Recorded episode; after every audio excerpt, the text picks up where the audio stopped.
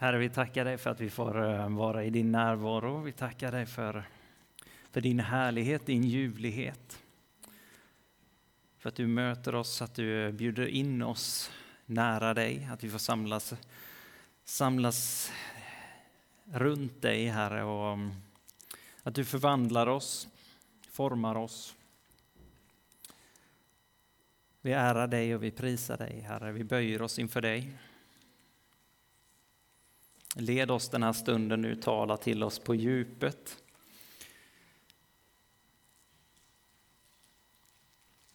Amen. Idag är pingstdagen 2023 och vi ska få läsa texten från Apostlagärningarna kapitel 2 som handlar om pingstdagen. Pingsten, det är, vi firar ju pingstdagen på grund av att den helige ande kom inte för att fira pingstkyrkan eller pingströrelsen. Eller så. Vi är fantastiskt tacksamma för, för pingstkyrkan här i Halmstad, pingstkyrkan i hela Sverige och, och pingströrelsen. Men, men just pingstdagen är ju till minne av och firande och tacksamhet och påminnelse för att den heliga ande gavs, utgöts för cirka 2000 år sedan. Så vi läser texten från Apostlagärningarna kapitel 2, vers 1 och framåt. När pingstdagen kom var de alla samlade. Då hördes plötsligt från himlen ett dån, som när en våldsam storm drar fram. Och det fyllde hela huset där de satt. Tungor som av eld visade sig för dem och fördelade sig och satte sig på var och en av dem. Det var alltså lärjungarna, som, Jesu lärjungar som var samlade. Alla uppfylldes av den helige Ande och började tala främmande språk, allt eftersom Anden ingav dem att tala. I Jerusalem bodde fromma judiska män från alla folk under himlen. När dånet hördes samlades folkskaran och alla var skakade eftersom var och en hörde sitt eget språk talas. Häpna och förundrade frågade de, är de inte galileer, alla de som talar? Hur kan då var och en av oss höra sitt eget modersmål? Vi är parter, meder och elamiter. Vi bor i Mesopotamien, Judeen och Kappadokien, i Pontus och Asien, i Frygien och Pamfylien, i Egypten och i trakterna kring Kyrene i Libyen vi är inflyttade från Rom, vi är judar och proselyter, kretensare och araber. Ändå hör vi dem tala på våra egna språk om Guds väldiga gärningar. De var alla häpna och förvirrade och frågade varandra, vad kan det här betyda? Men andra sa hånfullt, de har druckit sig fulla på sött vin. Så lyder Herrens ord. Gud, vi tackar dig. Den här veckan har jag haft förmånen att få sitta ner med flera stycken vid olika tillfällen och i olika sammanhang och, och få tala om Guds eh, närvaro, om den helige Ande och, och vad han gör idag.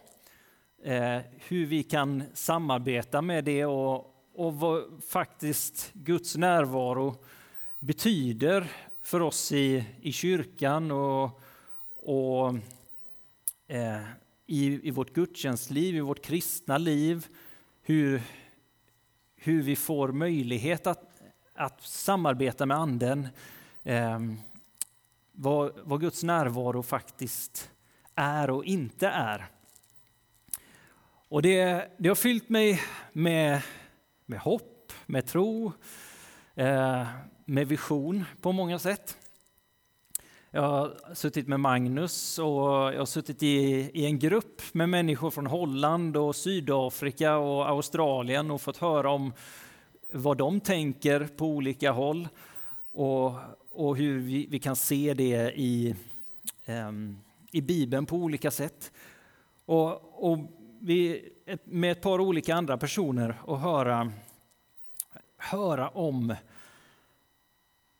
om just Guds andes kraft och närvaro idag Och så läser vi den här texten då om att anden utgjuts på pingstdagen. Att för, för 2000 år sedan då så, så sitter det en grupp människor där och så helt plötsligt så hör de ett dån. Och tungor som av eld kommer över dem. Och någonting bara händer. De uppfylls av den helige Ande och börjar tala främmande språk. Allt eftersom Anden inger dem att tala. Den helige Ande möjliggör för dem, han ger dem riktning. Han ger, ger dem det som de ska säga och människor från, som förstår olika så, på olika sätt, de kommer dit. De hör någonting och kommer samman och helt plötsligt så förstår de. De förundras. De förstår att här är någonting som är långt utöver det normala, det vanliga. Det här är något som inte är av den här världen. De förundras och läser vi vidare här så märker vi att tusentals människor kommer till tro.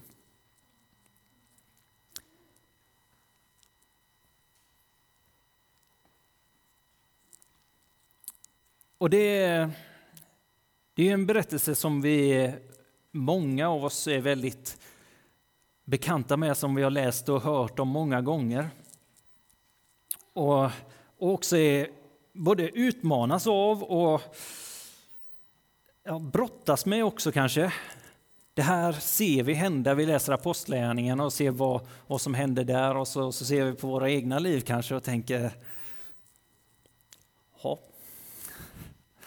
men eh, när jag har också stått inför den här veckan en hel del andra situationer och jag har tänkt på eh, en del på begravning. Jag har eh, eh Många av oss har ju varit på några eller kanske många begravningar. Och, ehm, och jag själv som präst har haft en del begravningar. Inte mängder har man inte som EFS-präst på samma sätt som inom Svenska kyrkan, men jag har haft några stycken.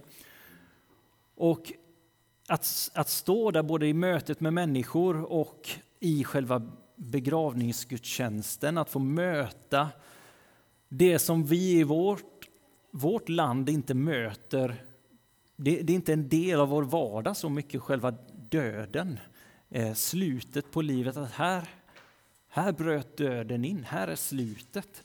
Nu, nu tog det slut, nu, nu sitter vi här och människan är inte kvar mitt ibland oss. I begravningsgudstjänsten så, så, så blir det väldigt tydligt. Vi har kistan mitt ibland oss och man får gå fram och lägga handen på och lägga en blomma.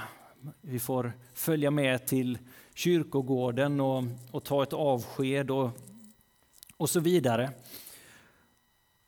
Och läser vi i Romarbrevet kapitel 8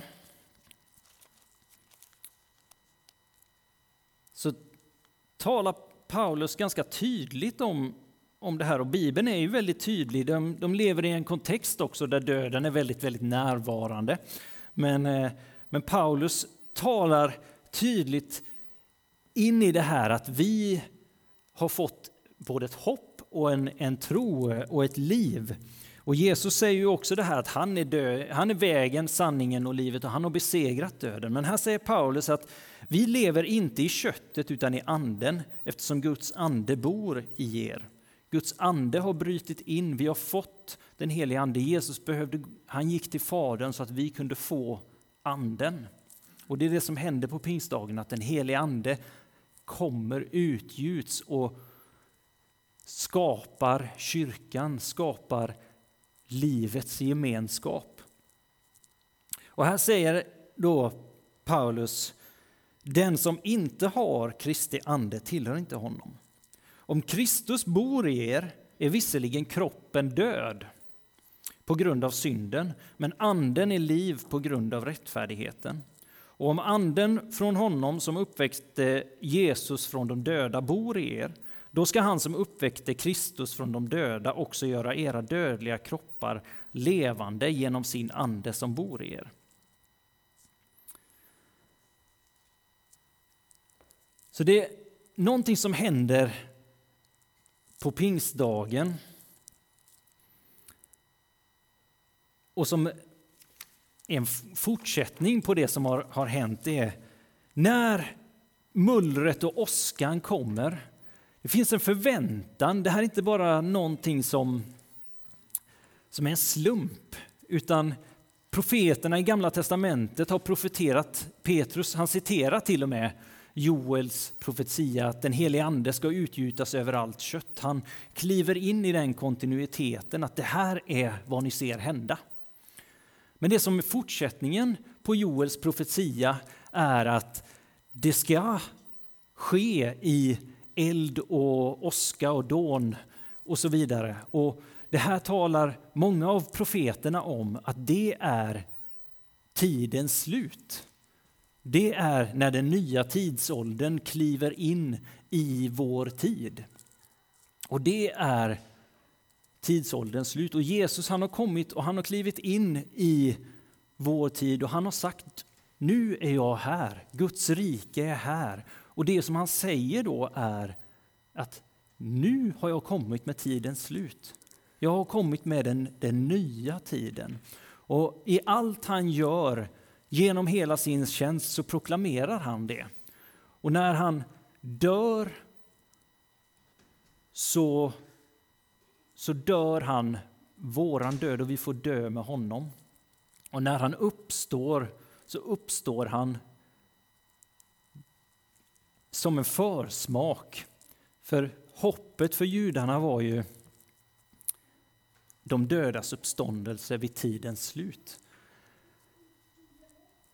Så det som Paulus säger här i Romarbrevet är att vi, vi är redan döda.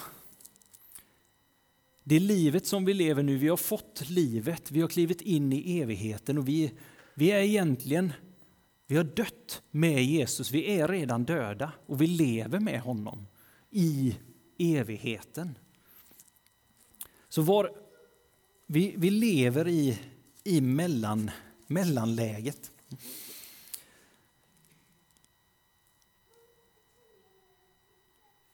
Och om vi, så någonstans så så, så befinner vi oss här, och vi, men vi, vi är inte här. Paulus talar om det här om och om igen i sina brev, hur, hur vi har vår plats i himlen, vi har vår tillhörighet i himlen, vi är himmelska medborgare och vi är fyllda av anden och anden är handpenningen på att vi, det är där vi är hemma. Jesus har gått och berett plats för oss där. Han har, han har gått före oss hem.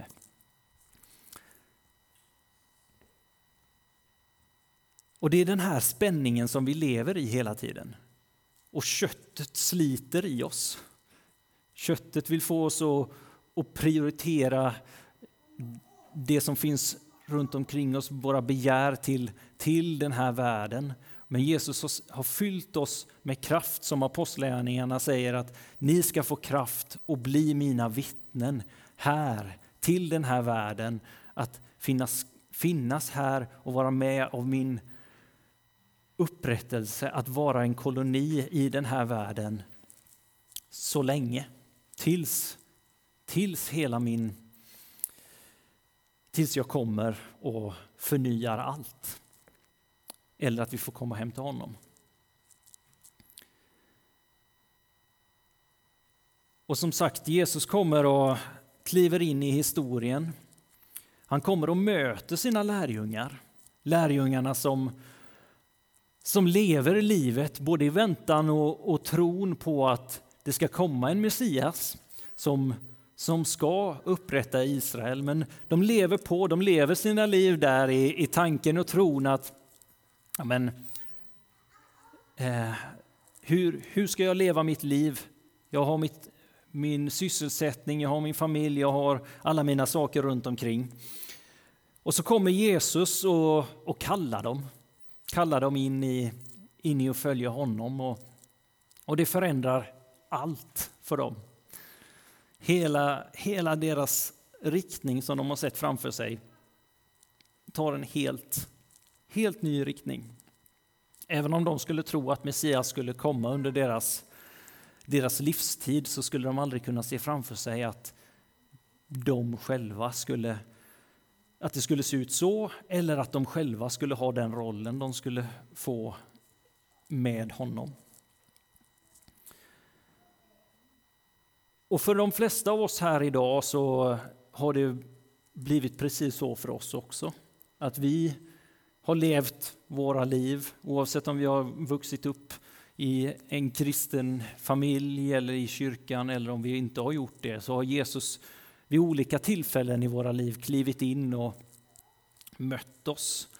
Vi har fått möta honom, möta den helige Ande och, och han har korrigerat våra liv. Han har totalförvandlat vår riktning. Och Det kanske har hänt vid flertalet tillfällen. Vi har fått känna att nu får jag lägga ner allting här.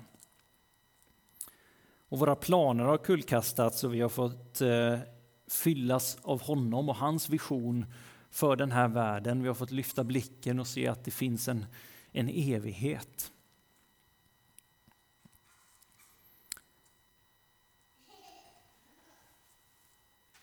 Och Lärjungarna, de, när, vi, när vi ser dem här på pingstdagen så hade de verkligen fått gå igenom mycket. De hade fått komma till slutet av sig själva.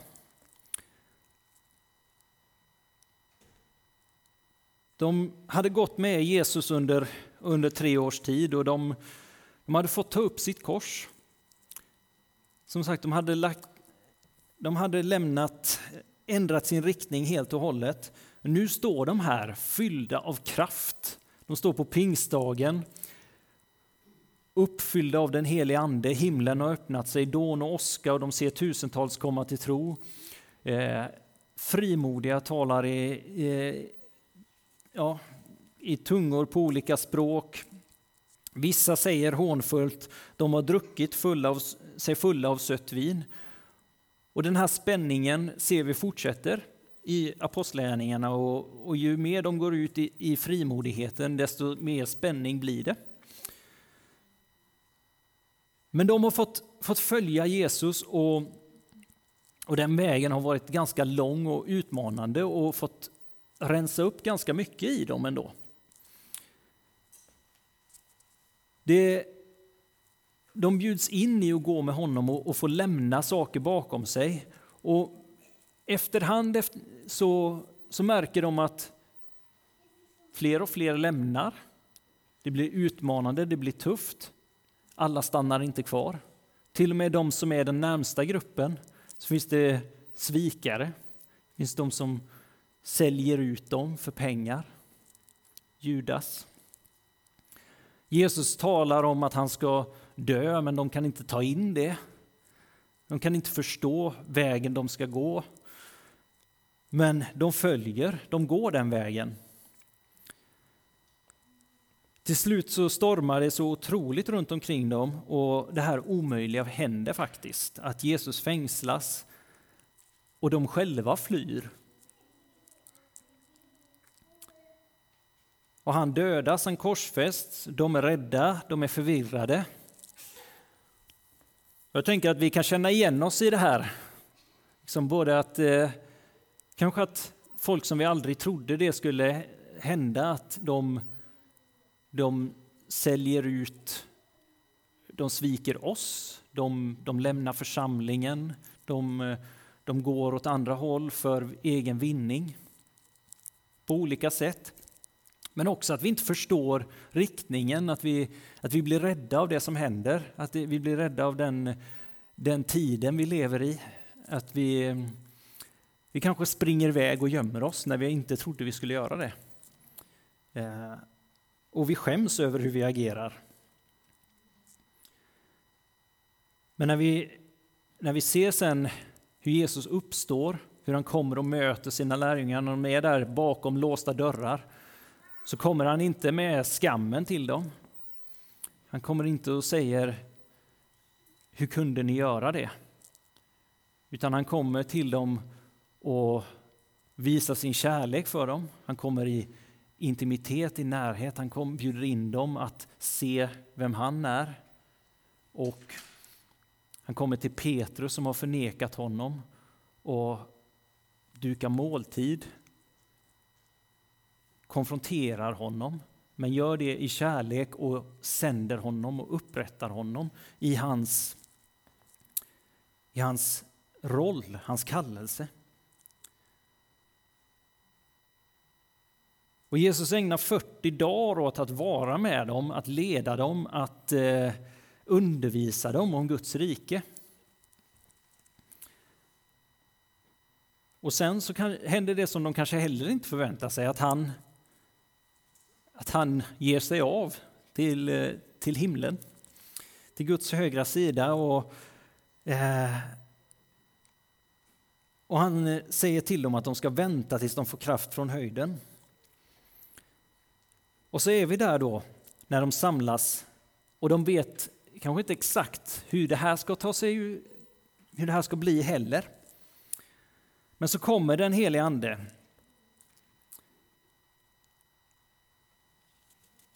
Och utgjuts över lärjungaskaran. En grupp på 120 personer eller något sånt där.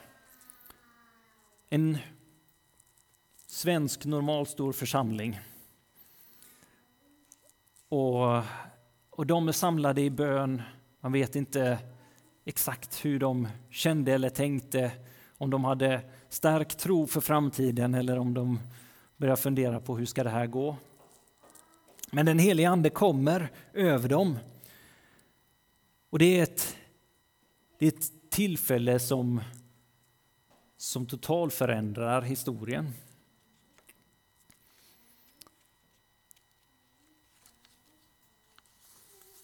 Och anden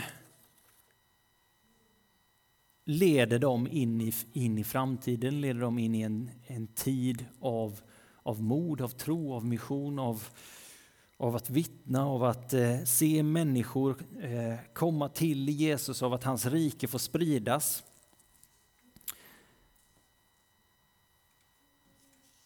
Att nu får de bli hans vittnen. Nu får de se Jesus bli förhärligad de som på något sätt har, ja, har kommit till, till slutet av sig själva, de som, som känner att vi klarar inte detta själva. Vi har sprungit iväg från Jesus, vi har, vi har gjort det som vi kanske aldrig trodde vi skulle göra. Men vi, vi har fått komma tillbaka, vi har fått hans, hans förlåtelse, hans nåd, han har upprättat oss, han har kallat oss igen. Det är en brusten skara och Jesus han fyller på med sin kraft och han sänder dem. De är hans utvalda. Så allt handlar om, om Gud, om Guds kraft, om, om den helige Ande. Och de vet det. De vet att de klarar det inte utan Anden.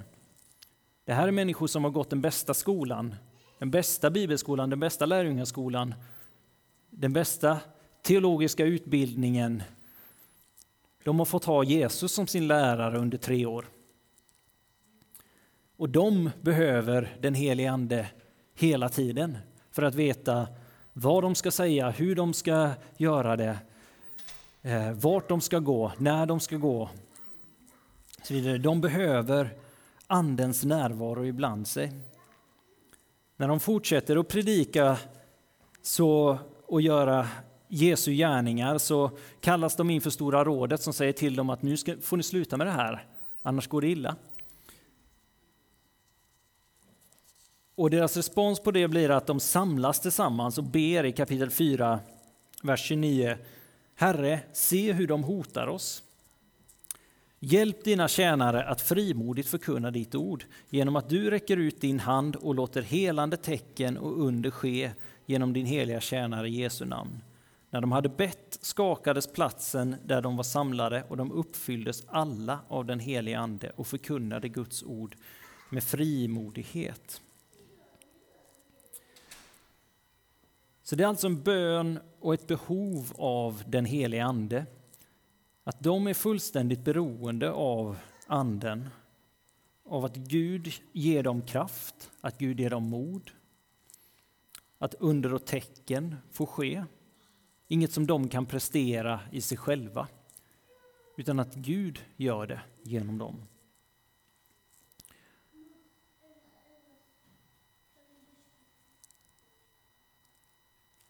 Men allt handlar om att, att Jesus får äran och inte att, att vi på något sätt ska, ska bli stora igenom det här utan att, att Guds, Guds rike ska få gå fram. Vi är, vi är, redan, vi är redan döda och vi, får, vi, vi har fått vår plats i, i himlen. Så vi lever inte för för belöningen eller äran. Och det här var Jesus modellerar genom hela, genom hela hans liv. Att han kom, har kommit för att tjäna, han har kommit för att, eh, för att eh, gå den, den låga vägen, för att tvätta människors fötter, för att dö för andra människor. För den här världen.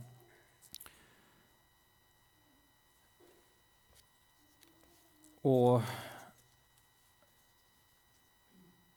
Sen har vi fått allt som vi kan begära. Vi har fått, vi har fått intimitet med Fadern, vi har fått, vi har fått evigt liv, vi har fått Eh, en framtid och ett hopp. Vi har fått eh, frid när det inte finns frid här i den här världen. Vi har fått, vi har fått honom, den här världens skapare. Och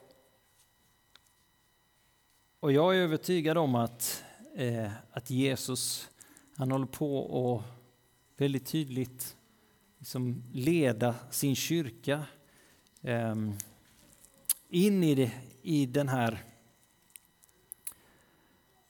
ja, platsen av att vara beroende av honom. Att han trycker oss dit där vi behöver göra val hela tiden av Väljer vi att göra oss beroende av honom eller inte? Och, och vi får det, den frågan hela tiden och får det mer och mer. Och det är alltid frågan för oss. Men vi har den inbjudan idag att, äh, att be om, om den helige Ande, be om, eh, om hans, hans mod, eh, om, om kraft men också om eh, förmågan att svara ja eh, när han kallar. Så låt oss komma till honom, låt oss omvända oss från, Eh, från de tillfällen när vi tar den enkla vägen. Så Herre, jag tackar dig för att, eh, för att du har utgjutit din ande, för att du vill gå med oss, Herre. För att du kallar oss eh, att vara dina vittnen.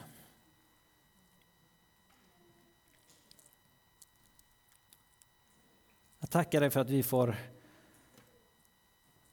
får vara ett folk som, eh, som bär din närvaro till, till den här världen, Herre. Att ett folk som definieras av en kommande tidsålder. Som definieras av någonting annat än, eh, än det som omger oss. Och inte, eh, inte något som vi slår oss själva för bröstet för, utan utan att det är du som definierar det. Så kom och fyll oss, Herre. Kom och visa oss vad, vad som hindrar oss.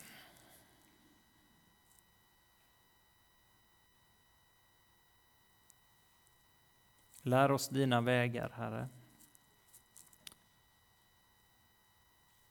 Ge oss mod, ge oss eh, hopp och tro. Lär oss att älska dig och din, ditt rike, Herre. Vi tackar dig och prisar dig för din godhet.